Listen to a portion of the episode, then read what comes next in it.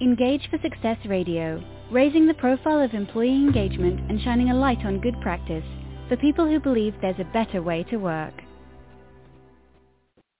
Well, hello and welcome to Engage for Success Radio. Engage for Success is a not-for-profit movement and we're the UK's leading voice on the topic of employee engagement. We're raising awareness and running events through our area networks around the country and our topic and sector-specific thought and action groups, developing research, publishing case studies, and shining a light on great practice. Do visit us at engageforsuccess.org to learn more, uh, where you can also sign up for our weekly newsletter. I'm Jo Moffatt. I'm one of the regular hosts and MD and founder of Woodreed. Uh, Woodreed is a specialist creative agency. We, we use the tools, the techniques and the insight-led approach of the advertising and marketing world to help our clients create great places to work, high-performing cultures of engaged employees, if you like. Uh, and I'm a volunteer with the Engage for Success movement. Today is show number 402 in our weekly series. I can't believe we're actually into our eighth year of broadcasting these weekly interviews. Um, and today I'm very much looking forward to our special guest um, who I'll introduce in a moment. And our topic today we're going to be talking about leading effectively in the midst of significant uncertainty. Uh, and goodness me, I don't think there'll be anyone listening who can't recognise that the last 18 months have certainly delivered us plenty of that. So I'm very interested to hear what our special guest has to say. Uh, so let me introduce Tim Spiker. Tim is founder of the Aperio and he is also a published author. Uh, the Who Not What uh, principle is something that he has identified identified and defined uh, and that has formed the basis of his book, The Only Leaders Worth Following. So welcome to the show, Tim. Um, the, the who not what principle is a, is a, a research-based truth that has powered 15 years of leadership development and, as I say, really supports Tim's book. Um, and in that book, it reveals that 70% of leadership effectiveness comes from who a leader is and not what they do. And that really underpins Tim's professional practice, which is providing leadership support to help people become and be and stay leaders who are actually worth following. And we don't mean following in the social media sense here, do we, Tim? We mean following no. as in following. Great distinction, Jo. You're right. No, not in the social media sense. Excellent. So welcome to the show, Tim. It's good to have you with us. So we've, we've got half an hour to explore leading effectively in the midst of significant uncertainty. So I wonder whether we can start with that stat because it's it's quite a it's quite a powerful one that 70% um, of leadership effectiveness comes from who a leader is and not mm-hmm. what they do. Can you tell us a little more about that? Where's that data come from, and and um, um, and what does it what's it really meaning? What's it telling us? Sure, I, would be happy to. It's it's the uh, you just asked me to say, hey Tim, talk about what you're really passionate about. So no problem, Jo. I'm I'm all Excellent. in here.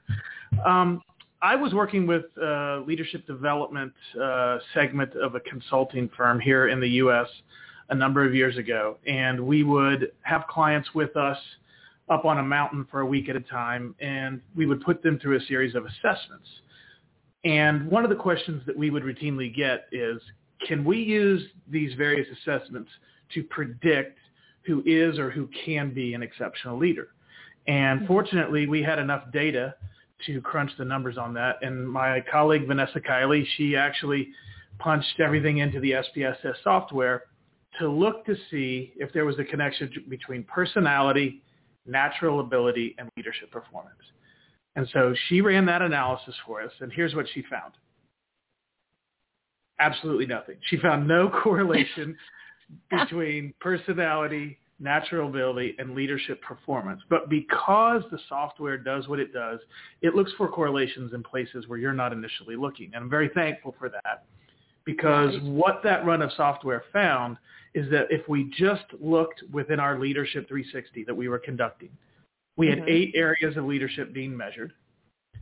Two of them accounted for just under 70% of the variability. In other words, if you take two out of eight, it, it should be worth 25% if everything's even. But mm. instead, it was just under 70%. Years later, we reran the data with 10 times uh, the amount of data, and it went up to 77%. And what we found, quite by accident, is that those two areas that were driving so much of the variability were very different than the other six. What we discovered is those two aspects of leadership were about who you are as a person. The other six were about what you do as a leader. And that's when the light bulb came on for us that 77% of your effectiveness as a leader comes from who you are, not what you do. And, and, and, and can you explain a little bit more then about what we mean by who you are? Um, yes. You know, is it, is it um, the, the, the, oh, I don't know. I'm, I'm probably going to start using language which which won't translate uh, uh, across the pond. Um, but you know, is it about how you were educated or the school you went to? Um, yes. Yes, exactly the opposite of that. So, right. so you, I think you understand where we're heading. In fact, one of the exercises I do with my clients quite often is we'll we'll take things like education and positions held and compare two leaders, knowing that one is an exceptional leader and the other one is exceptionally bad, and ask mm-hmm. them based on those things to tell us which one it is, and they can't. They don't know.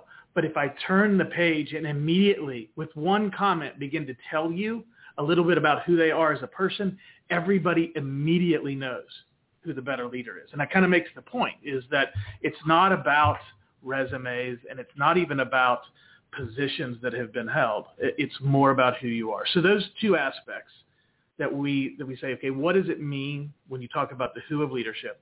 We're talking about being inwardly sound and others focused. Inwardly sound and others focused. If each one yeah, of no, us those leaders, words yeah. I've, I've seen from your from your book, those two phrases, and I'm very yeah. keen to understand and drill down into those a bit more and understand what we what we mean by that.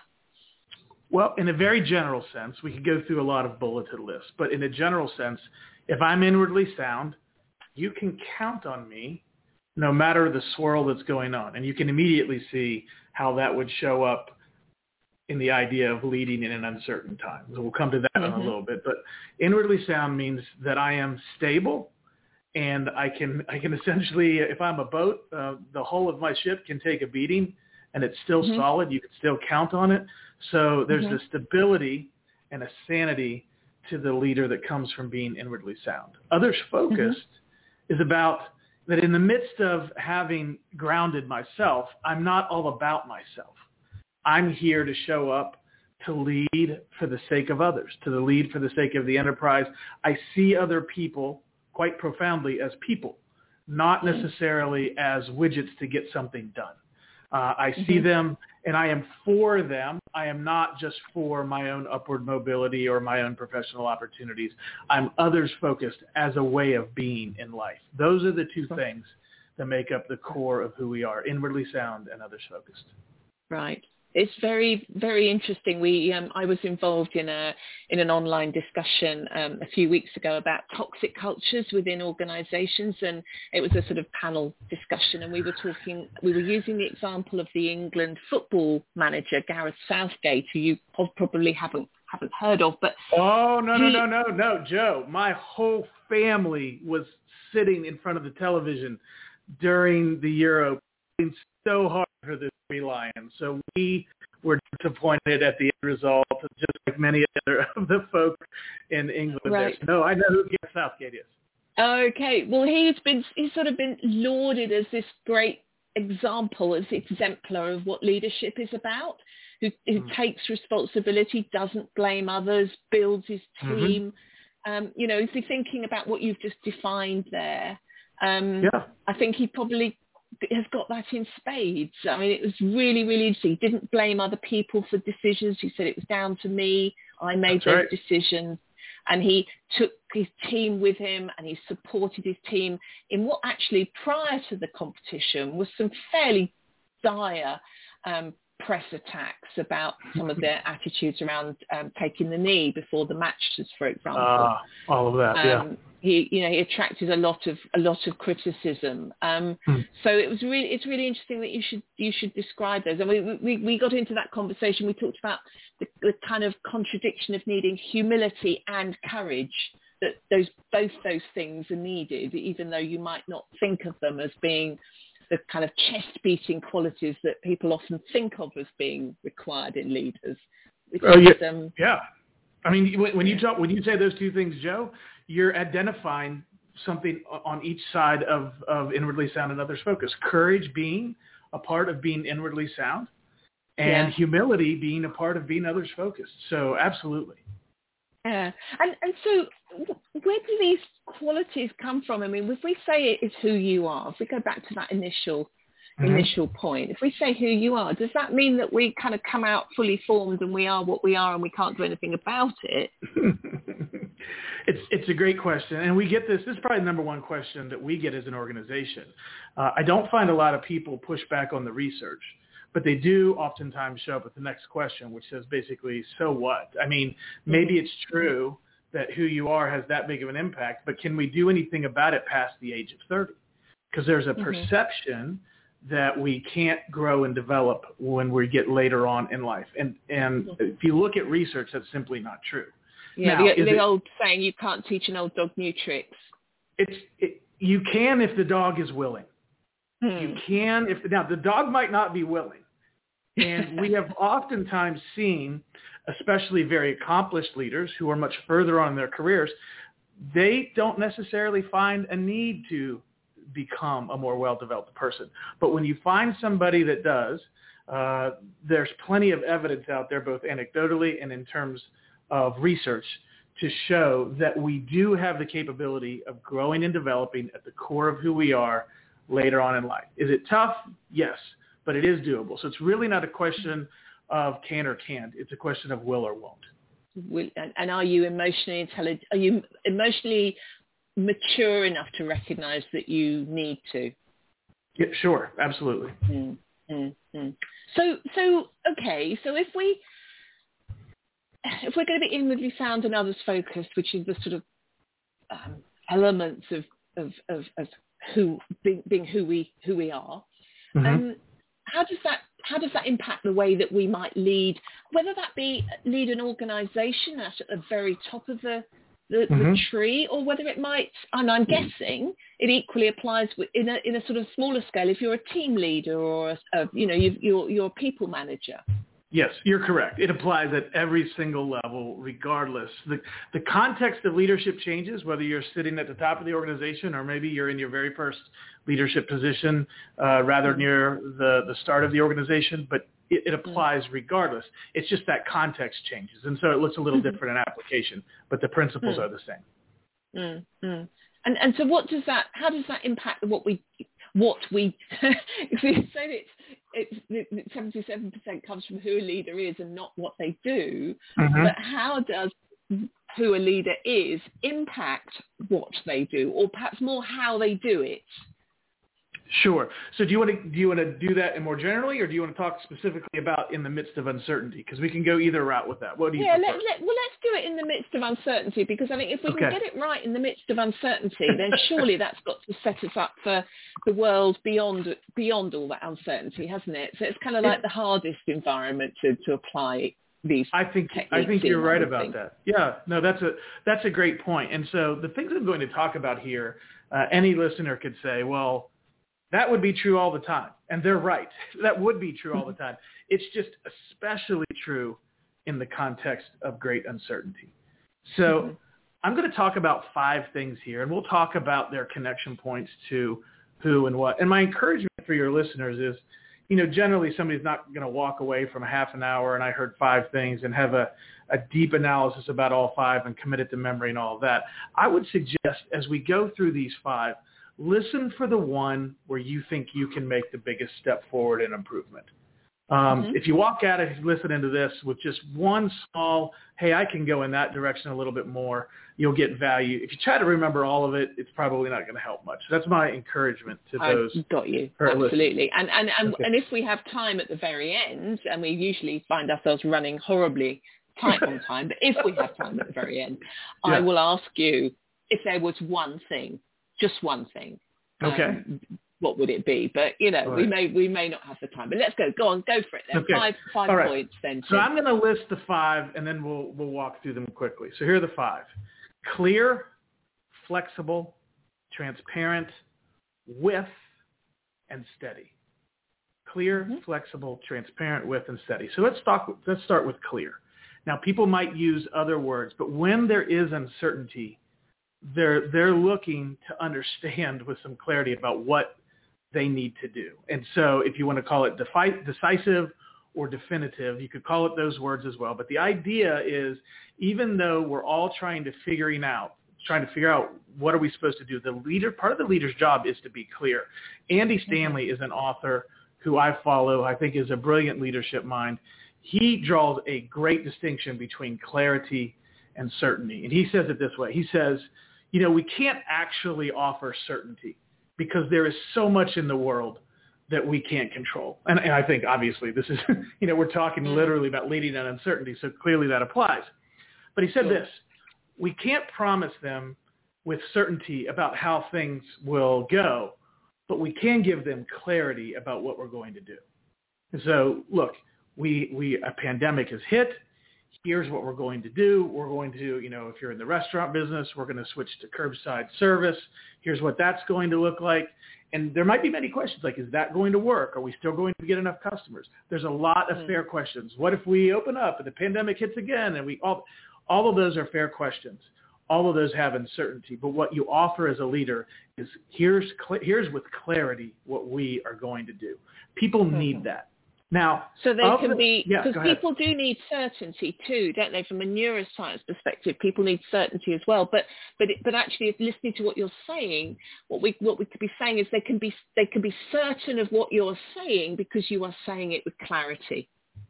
Well, yes, you're being definitive about what, what you're asking people to do. Yeah. It's it's yeah. not just live in limbo. Now, what we have to be careful is we can't promise them certainty about outcomes because no. there's so what we're going to say is we believe this is the best move given all the information we currently have and so we are going to step confidently in that direction. Now, yeah. that doesn't mean that we won't change course and we're going to come to flexible next. so mm. that doesn't sure. mean that when we get more information that we won't change. But what I can tell you is that now we are going in this direction. Follow me. This is where we're heading so that people mm-hmm. can step confidently into that. And, and also, you don't want to promise things you can't control. That's a sure. big danger in uncertainty. You promise, you can say, I promise this is what we're going to do, but you can't promise that you're going to control a pandemic because you obviously are not individually no. and, of, and of course that. that. impacts on your tr- on trust exactly which exactly. we you and I were discussing before we went live weren't we yes yeah. yeah exactly so the second on the list now now let me just say something about clarity that is the one of these five that's really a bit more in the what of leadership instead of the who. The other four we're going to talk about fall into the who category. So that's a little bit more towards the strategy and execution side and that you're communicating very clearly about that. Now, mm-hmm. very similar to the research that says 77% of your effectiveness as a leader comes from who you are, not what you do. If four out of five are about who, we're at 80%.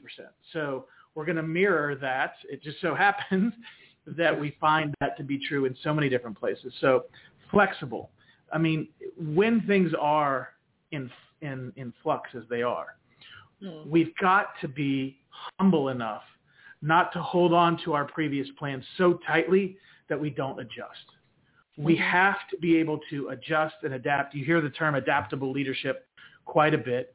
And there's a there's a space in there where we have to recognize as leaders that things are changing, which means we need to have some flexibility compared to our previous plans. And so there's a there's a bit of a you know we we can't be changing strategies every other day. Um, mm-hmm. But but most importantly, we have to have the humility to be able to see that maybe the choice that we made four months ago has to change. And now I have an openness, a willingness, a humility to be able to say, let's make that change. So flexibility driven by humility is very important. Yep. Okay. Let's talk about being transparent. Yes. Again, some other words you could use here. You could use authentic. You could use real. Mm-hmm. You could even use the word honest. In mm-hmm. the midst of craziness, and you said the word trust, it's so important. We want to be able to trust the people that are giving us instructions and when there's a lot of, uh, you know, when it's opaque between the leader and follower, when the leader's not communicating information that they have, to the best of their ability, when they're kind of hiding behind the curtain, as it were. We don't we don't trust a void of communication. we actually fear that, and it, and it creates a lot of un, instability in us, and we don't want to move confidently. So one of the things is we have to be principled as leaders, which means being transparent with where things are. You do that with wisdom. Um, you have to manage. You mentioned emotional uh, intelligence, emotional maturity a second ago. Yes, we still have to have that, but we but we need to let our humanity be a part of the leading process. People want to follow follow other human beings, and if we put on a coat of armor that is so stiff and rigid that people don't see that there's a real live person there, they're going to be yeah. less apt to trust us. And and they would be right to have some reservations around yeah. that. So yeah. being transparent Absolutely. is important. Yeah, got you. Definitely agree with that. And we, my own business, Woodreed, is very much about the, a lot of what we do is around internal communication and, and communications and consistent tones of voice and create mm-hmm. trust and it's it very often people hide behind a kind of corporate armor when they're, yes. when they're producing internal communication you know they yeah. they just lose all sense of humanity and and it, and it and it, it becomes impossible for people to really get a sense of uh, any sense of being able to trust what it is they're reading because it just sounds like corporate jargon yeah yeah uh, well, good. I'm glad that you're helping people make sure that they don't check their humanity at the door. because we try, we try, absolutely. well, we we we, sh- we don't we don't check our um, as cons- you know we're consumers in the outside world and we respond in certain ways and we don't leave that behind when we step into the workplace. You know, wanting to have our opinions heard, being asked what we think about things, trust pilots, post service reviews, all of that kind of thing. We, why mm-hmm. why would you not have that in the workplace too? Hmm. Yes, good point. Good point. All right, our final two are with and steady. So with yeah. a bit of a strange word to put in here, but think about together and connected, mm-hmm. relational. Mm-hmm. The, the big weapon around this one is empathy. Can I be an right. empathic leader? Can I, even though I sit wherever I sit in the organization, can I remember what it was like? Can I put myself in somebody else's shoes who maybe doesn't have as much information or as much decision-making authority. And when we, and you can see how transparency and being with people, empathy, you can see how that would, to, to your business, that, that really impacts the communication that goes out. Mm-hmm. And so can we be really with our people as opposed to separated? That takes some emotional risk. You might be disappointed. You might, you know, to really empathize with people, we have to be willing to feel their pain and frustration. And I don't say that in a generic, like it's really far away. I mean, really, am I going to put mm. my heart in the situation where they are so I can feel what they're feeling? Now, I still may not agree with the antidotes to that that they're offering, but to really be with with people, we have to take some emotional risk. We have to empathize with them if we're really going to be with them. So it's really important, especially in times of uncertainty, that people do you, do you think, know that you're with them.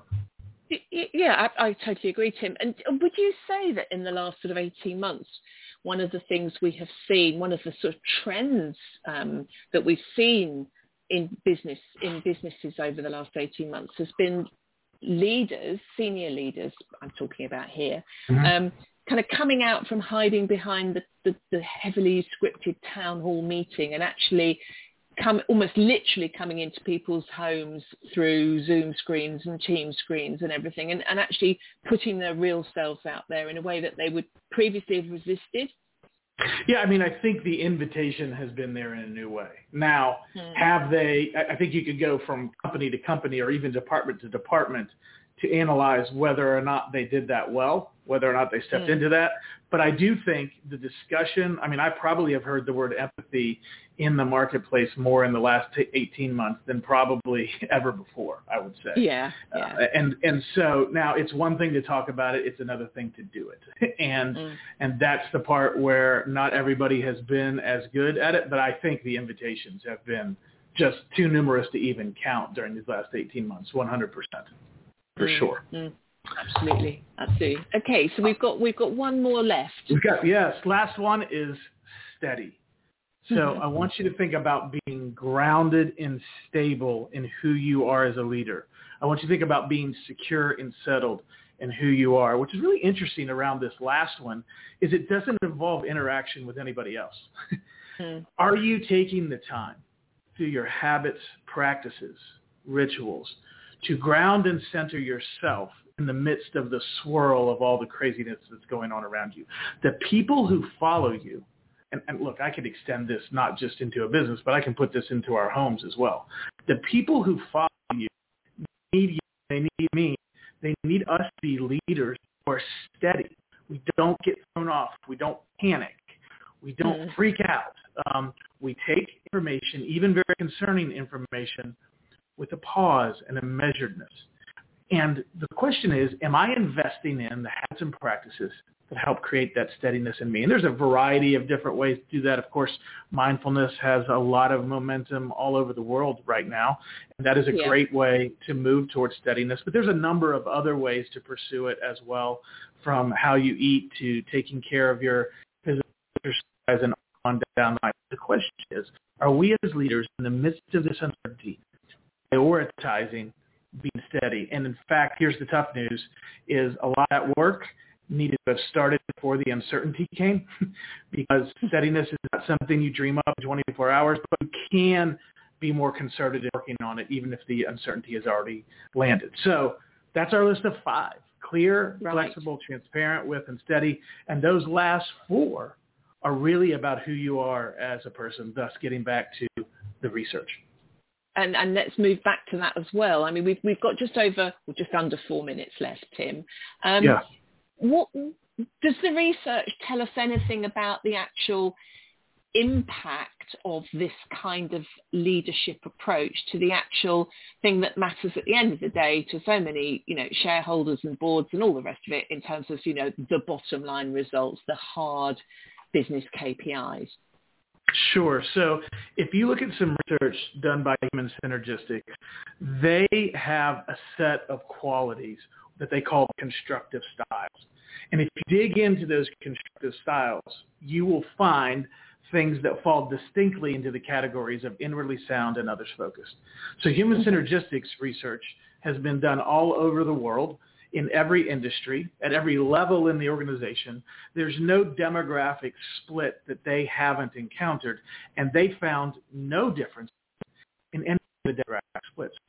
It doesn't matter what industry in. It doesn't matter whether at the top or the bottom of the organization. It doesn't matter your ethnicity, male, female. None of that changes the reality that when they see the combination of task effectiveness and results, that they're looking at increases of 30% if you're showing up in this constructive style, which again makes up inwardly sound and others focused. There's even some um, financial indicators being specifically measured by a consulting firm called KRW. And they measured, they actually sought to measure two aspects of leaders and executive leadership teams. And they found that their 10 in their research return on assets was 4.8 times greater than the bottom 10 when they're measuring who. So there are hardline productivity and financial impacts being a leader and having leadership teams that are more well developed in who they are. Tim, can I just ask you to repeat that percentage because we lost the slightly oh, dodgy okay. signal for a moment, and yeah, I think yeah, it was quite important. Yes.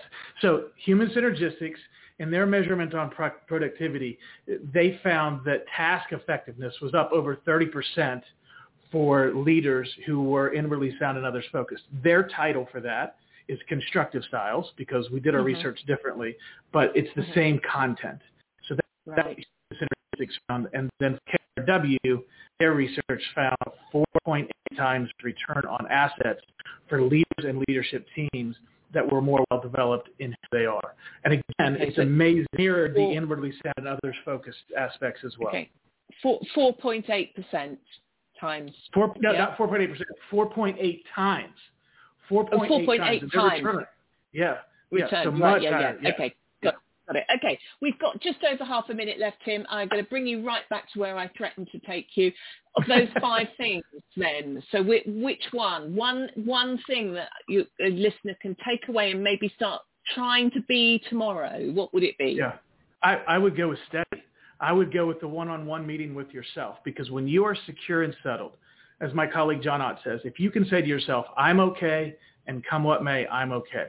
If you do the work to ground yourself relationally, uh, spiritually, physically. If you do that, then you can show up and provide stability for the people that you're leading.